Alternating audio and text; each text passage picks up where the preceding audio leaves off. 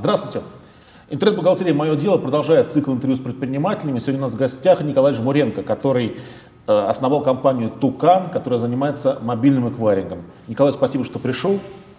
Добрый день, спасибо за приглашение. Давай с самого начала. Нас часто спрашивают, как люди начинали бизнес. Ты, ты же был менеджером э, в больших достаточно компаниях, да? Да, я длительное время, там, долгие годы был наемным э, финансовым сотрудником. Я лет 15, наверное, перед тем, как стал предпринимателем, поработал CFO в крупных компаниях, в системе телеком, в связном когда-то работал. В компании Синтера, это достаточно крупная телеком-компания, поглощенная Мегафоном. Угу. Ну, финансовые директора таких компаний э, зарабатывают, как правило, больше, чем э, стартаперы на рынке интернета, рынке э, финтеха. Или я ошибаюсь? Согласен, конечно, больше. Э, что же в принципе, в определенный период э, э, ты, когда создаешь свой проект, ты, в общем-то, вообще ничего не зарабатываешь, ты вкладываешь в него то, что заработал до этого.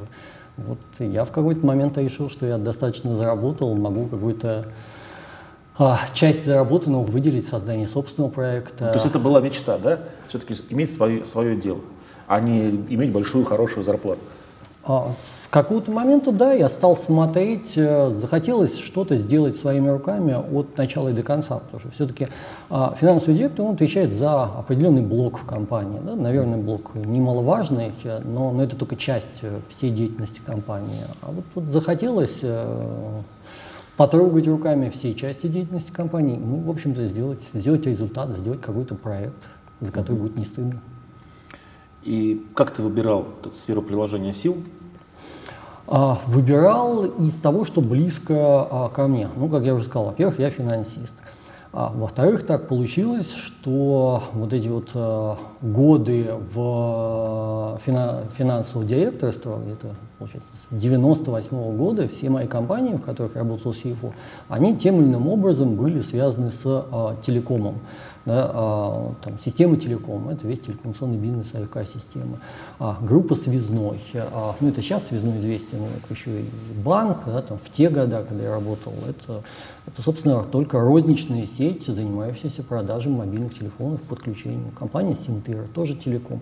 Соответственно, вот, вот финансы, банкинг, телеком, вот все это вместе оказалось, что тут как-то близко проект в мобильного эквайринга. Это же про что? Про то, как а, мобильные телефоны – использовать для финансовых операций. Вот. А, проект я под, подсмотрел, я еще а, где-то в году 2009 а, услышал об этой идее Джека Дорси, который тогда затевал проект а, Square американский, и внимательно наблюдал. И в тот момент, когда решил, что пора, пора бросать наемный труд, а, я понял одновременно, что пора делать вот такой проект мобильного эквайринга в России. Но за этим проектом следило еще около 10 команд, я так понимаю да, в России? В тот момент, когда я начал, да, то есть э, в, где-то в апреле 2012 года э, маленькая команда, да, собрались в маленькой комнате, написали первую строчку кода нашего процессинга, э, про, проходит какое-то время, месяц проходит, и мы обнаруживаем, что вот еще одна команда, потом вторая, третья. А, в общем, к концу 2012 года стало понятно, что в России, наверное, более 20 команд тем иным образом пытаются создать то, что называлось российский сквер. Да. Угу. Нас сейчас, оказалось сейчас осталось примерно 4. Реально там, серьезно работающих 4. Угу. Это Тукан, Life э, Pay, Life Pay PayMe Pay и Самап Связной. Вот а, четыре эти компании, а, ну, можно по цифрам посмотреть, а, за прошлый год, вот, вот мы вчетвером оцениваем рынок, то есть тот, тот оборот, который прошел через нас, где-то 2,3 миллиарда рублей. А сколько клиентов у компании Тукан? Смотри, мы считаем, там вот, вот такая, опять же, не устоявшаяся еще терминология, mm-hmm. да, поэтому мы вот сравнивать между собой с какого-то времени друг друга стали сравнивать по обороту.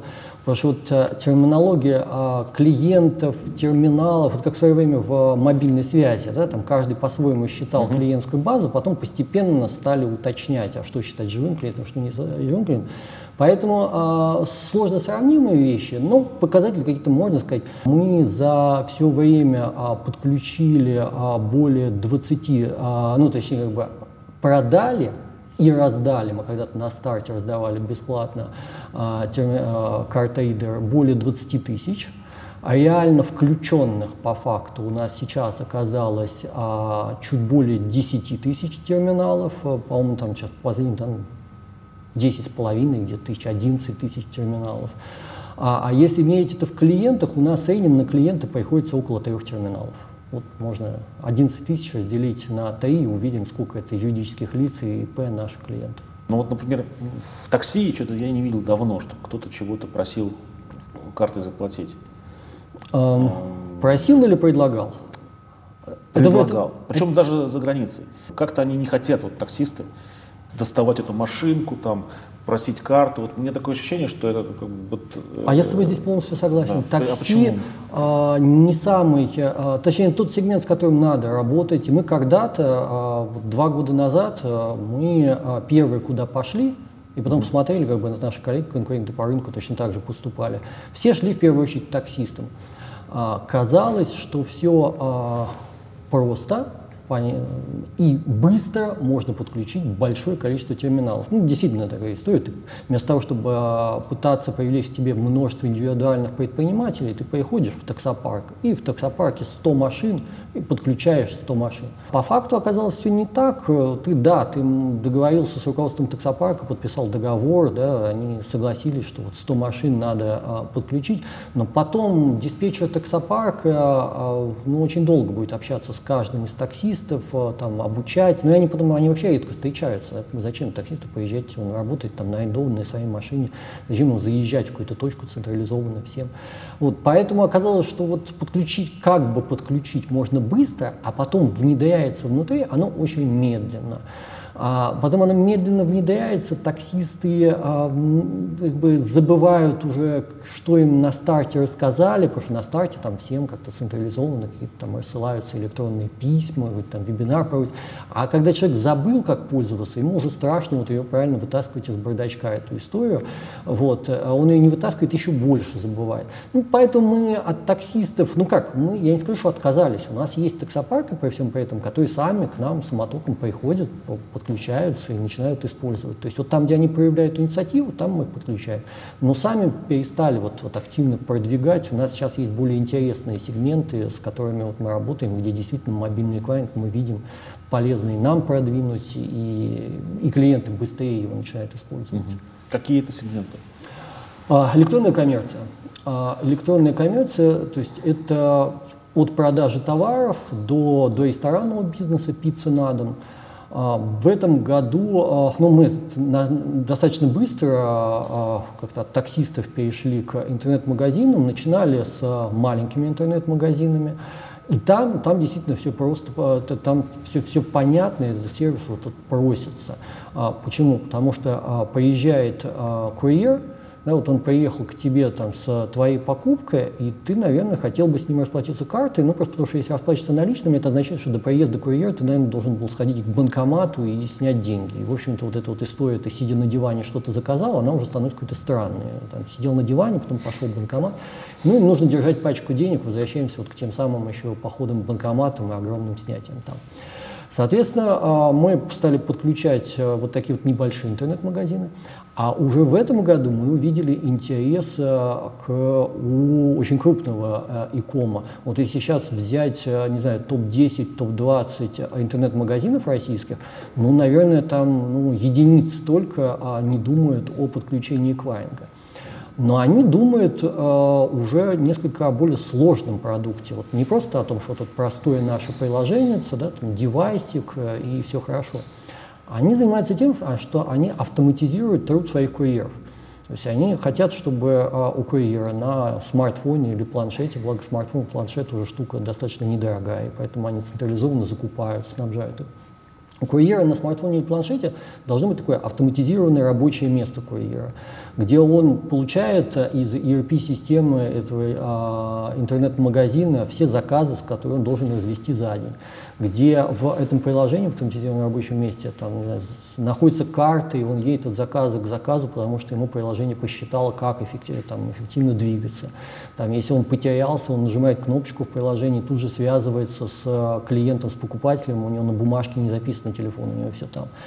И когда он в конце концов приезжает к а, клиенту, клиент, покупатель должен расплатиться, и вот тут вот очень удобно встраивается наша система, то есть мы не даем как бы, вот, приложение просто, мы даем API, чтобы э, вот в этот ARM Courier можно было встроить, то есть уже появляется такая сложная система. Ну да, но может быть это через два года будет уже просто контакт двух телефонов, да, через так, NFC, и не нужно будет вот э, истории с терминалами вот этими а вот, мобильными. Вот на самом деле, вот давай здесь я тебя поправлю, ты делаешь э, как бы ошибку, а ты на самом деле вот часто, вот я наблюдаю эту ошибку. Так.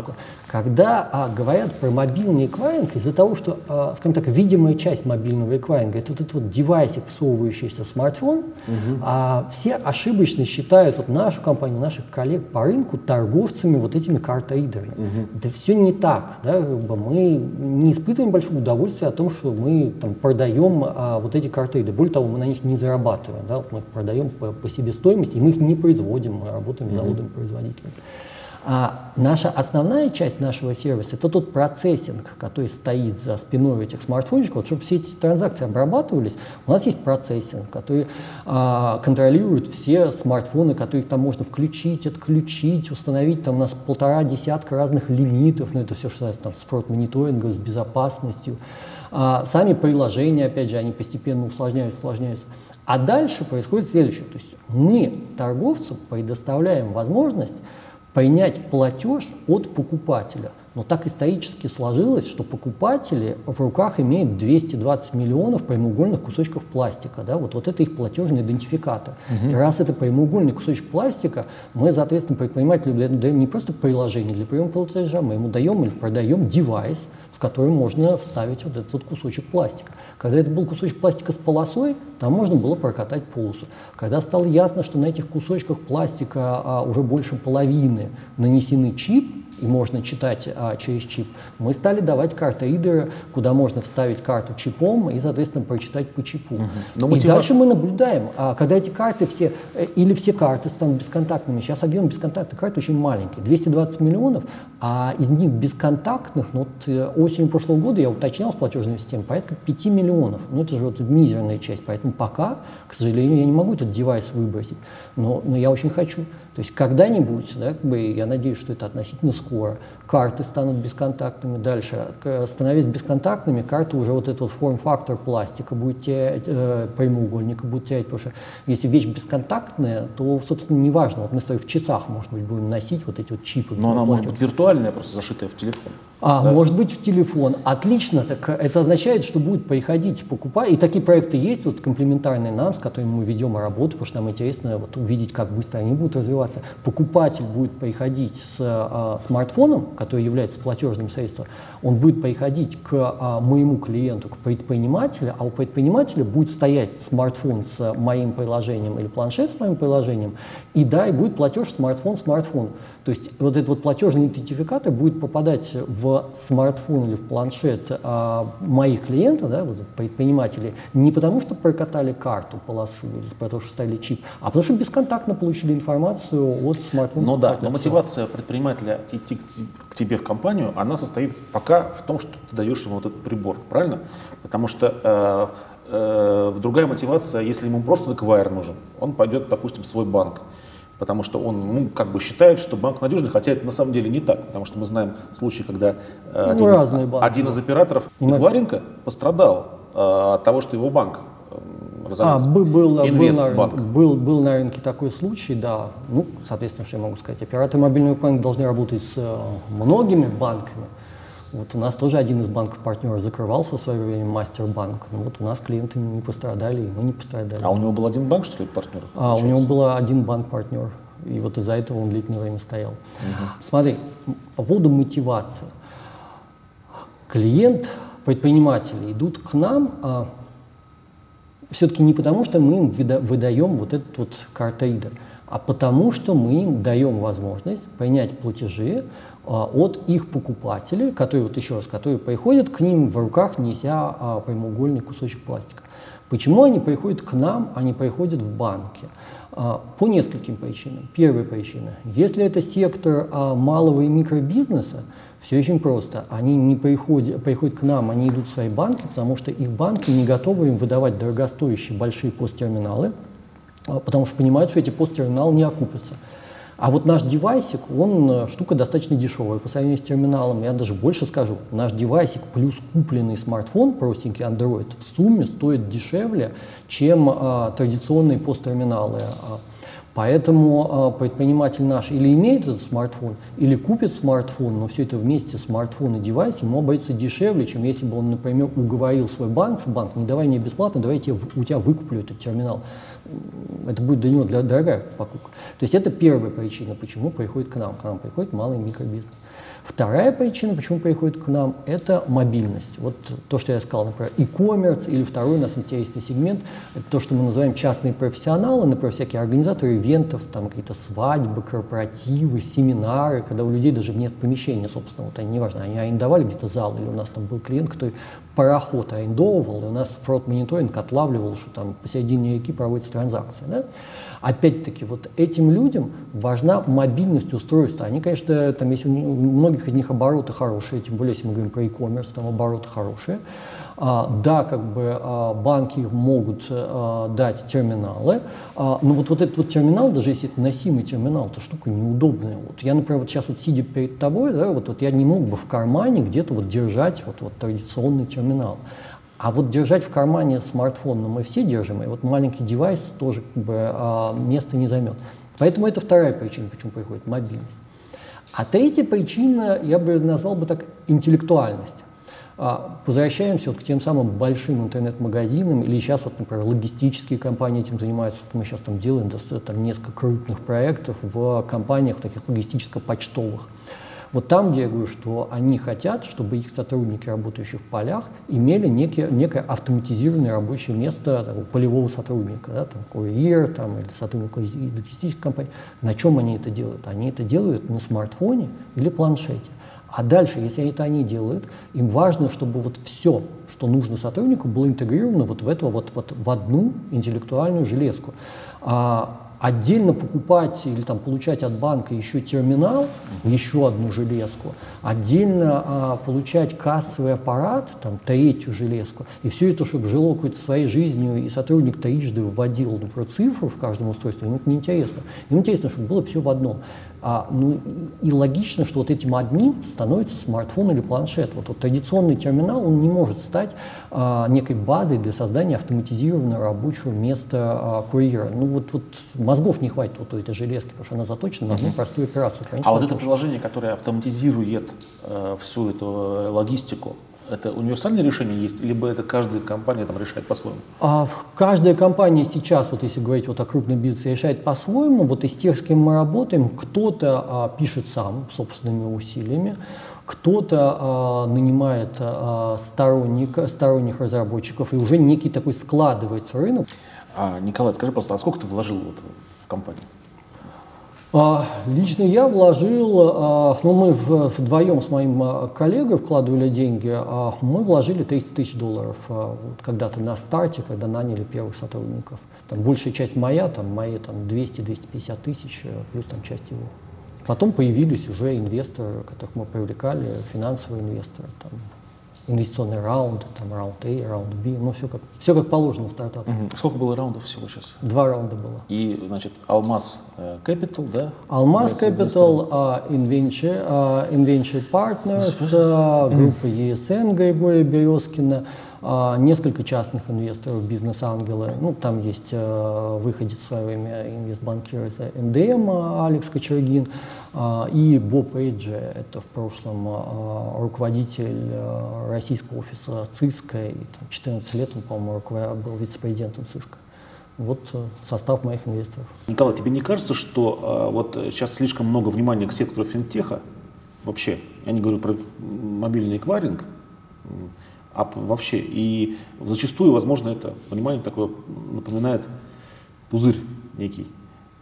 Э, то есть люди переоценивают возможности этого сектора. Я бы не сказал бы, что внимания слишком много. Смотри, а, ну, финтех Вот, собственно, финтех это о чем? Это о том, чтобы сделать эм, расчеты да, между покупателями, продавцами и вообще жизнь с деньгами как-то удобней. Да? Соответственно, два вопроса. Мы прекратим заниматься расчетами? Наверное, ответ нет. Вот мы с тобой всегда будем что-то покупать. Да? То есть мы постоянно, мы в течение дня постоянно что-то покупаем. Мы покупаем товар, мы платим в такси, мы ходим в метро, мы покупаем там право проехать в метро а, и так далее, и так далее. Но, а второй вопрос, как бы, а вот то, что кто-то делает эту жизнь нашу удобнее. Да? Вот, вот мы делаем со стороны а, предпринимателей, да, там предоставляем предпринимателям некий сервис, угу. который а, там, дает удобство.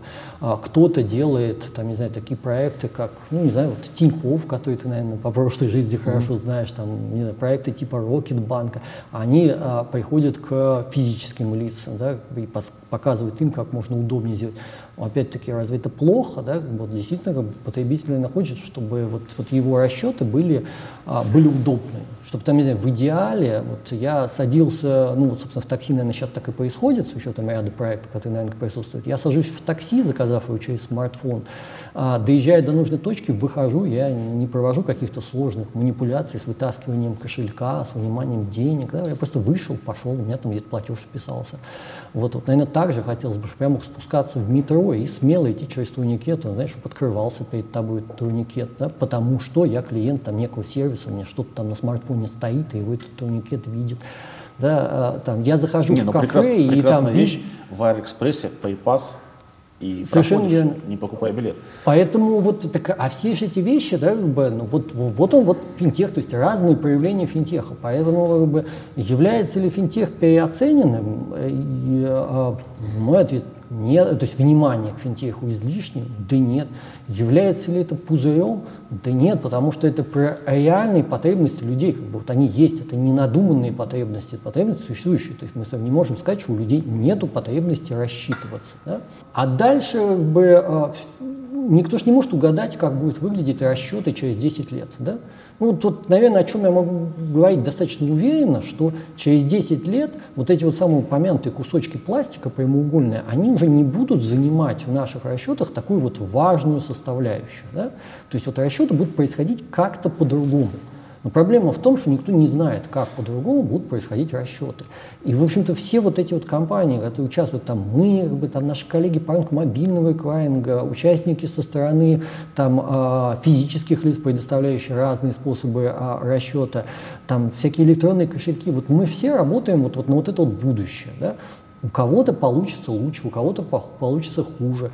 А действительно, наверное, как бы не все способы расчетов а, потребитель посчитает удобным. Но опять же, пока ты это не сделаешь, пока ты это не дашь потребителю, пока ты не получишь какую-то обратную реакцию а, и не увидишь, насколько ты начал использовать, ты никогда не узнаешь, хороший ты сервис или плохой. Вот. Но вот все мы работаем на вот это будущее, и все мы приводим к тому, что через 10 лет не будет кусочков пластика, а будет что-то другое. Вот, вот это вот про финтех.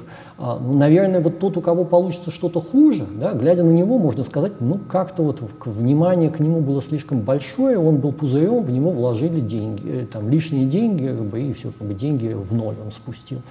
А тот, кто а, условно угадал, это не потому, что он как бы вот, э, вот так вот догадался, а потому что ну, вот так сложилось, что вот его сервис лучше на рынке а, прижился тот будет выигрыш, и инвесторы, которые инвестировали в этот проект, они заработают, и сама компания будет стоить большой денег, и поэтому, наверное, вот через эти условно 10 лет никто не скажет, что вот он был пузырь. Поэтому, мне кажется, вот так вот можно описать ситуацию. Угу. Понятно. Николай, скажи, пожалуйста, а ты считаешь Россию насколько вообще пригодна для бизнеса? Mm. Ну, такой сложный вопрос, да, как бы, учитывая постоянную нестабильность. У нас вот э, что не период, то какой-нибудь кризис. А, вот я уже, наверное, сколько кризисов пережил. Вот 98 год, а, а, будучи в тот момент CFO, да, как бы, а, переживал кризис, да, там, что у нас там 2008 был, когда все тоже мучились, э, там, не знаю, как будут расплачиваться с банками. Вот сейчас у нас очередной. А, ну, наверное, вот эти вот, вот постоянные волны кризисов, они а, вот не очень да, как бы способствуют а, развитию бизнеса. Да? Ну, все-таки как бы для развития нужна какая-то вот, вот какая-то стабильность окружающая а, должна быть. А, наверное, бы наше там еще, знаешь, не а, не знаю, законодательство, опять же, какие-то там бизнес-правила а, тоже не особо способствуют. А, вот я могу привести пример, а, где вот когда появился наш проект, мы, соответственно, зарегистрированы юрлицо. Да, вот все его знают проект как компания «Тукан», а юрлицо называется а, SmartFin. Вот, вот банки, партнеры нас, естественно, официально знают как компания SmartFin. Еще нас налоговая инспекция знает как компанию SmartFin. Вот я в первые годы, у меня а, раз в квартал происходило общение с налоговым инспектором, причем с первого же квартала, когда мне говорили, как же так, ты нарушаешь. Я говорю, что нарушаю? Ты убыточен. Я говорю, ну, понимаете, инвестиционный проект, вот смотрите, вот акционеры собрались, собрались инвесторы, инвестировали в компанию, а, деньги, вот дайте, эти деньги проедаются на создание продукта. Нет, так нельзя, это нехорошо, мы будем вас вызывать на комиссию, а, где будем разбирать ваше поведение. А, ну, как бы вот способствует это, ну, ну, не знаю, как бы, мне кажется, не способствует.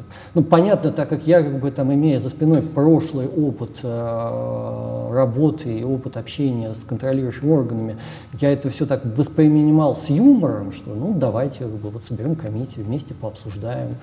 Э, я послушаю ваши предложения по выводу компании вот из такого ужасного состояния, когда они не приносят с первого дня прибыль. А может быть, вот кого-то, какого-то молодого предпринимателя, эта история испугает, вот он действительно пойдет, а ему говорят, тебя на комиссию будут вызывать. Скажет, да ну вот, заниматься этим бизнесом, пойду лучше наймусь кому-то работать.